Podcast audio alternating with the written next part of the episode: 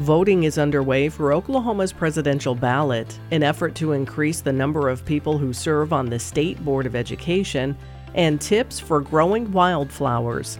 I'm Deborah Ashar with the KGOU PM News Brief for Thursday, February 29th.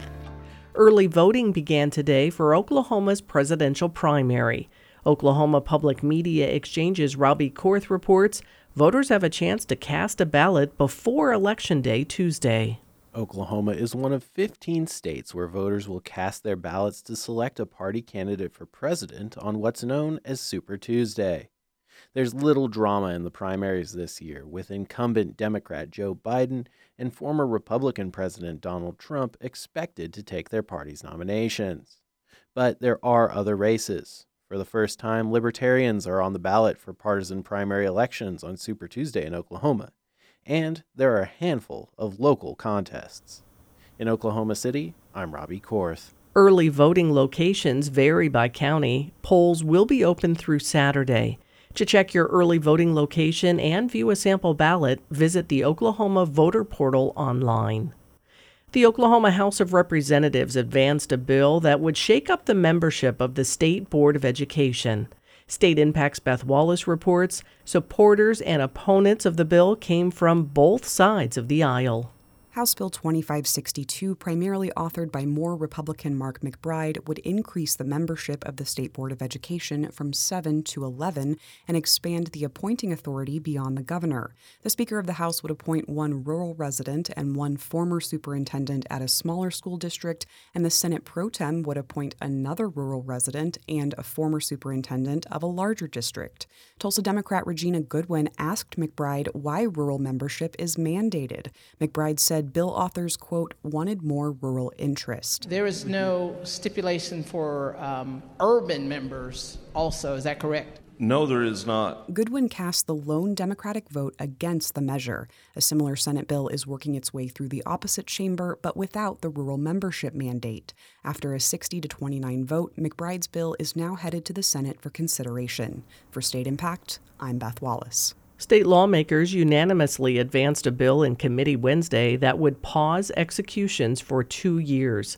The death penalty moratorium bill proposes a temporary suspension of all executions, including those on death row. The break would give a task force time to reform the death penalty process. Bill author, Representative Kevin McDugle, says the pause is necessary to ensure there are no mistakes in who gets executed we found that when DNA started becoming prevalent, many of the cases that had already gone through two trials were actually found innocent. Now, what we've not done is gone back and taken DNA of people we did kill to see which one of those were actually innocent. Nobody wants to know that number. The bill now moves to the House floor, but McDugle has doubts about its prospects. He says similar legislation has failed in the past. If you want to see wildflowers this spring and summer, it's the right time to start planting.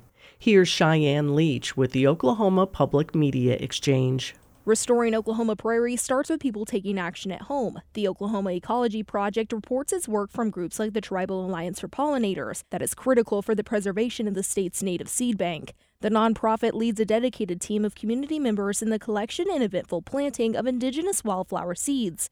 The Alliance hosts training sessions and encourages collective seed gathering excursions, fostering a sense of shared responsibility for the conservation of Oklahoma's natural heritage. The program maintains an online library with seed lists, how to videos, and other information. In Stillwater, I'm Cheyenne Leach. You can find more Oklahoma news on our website, kgou.org, and on the KGOU AM News Brief podcast. I'm Deborah Shar.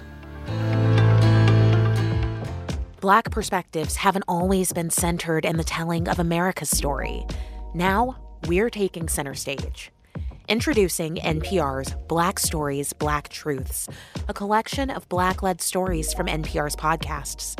Search NPR Black Stories, Black Truths wherever you get your podcasts.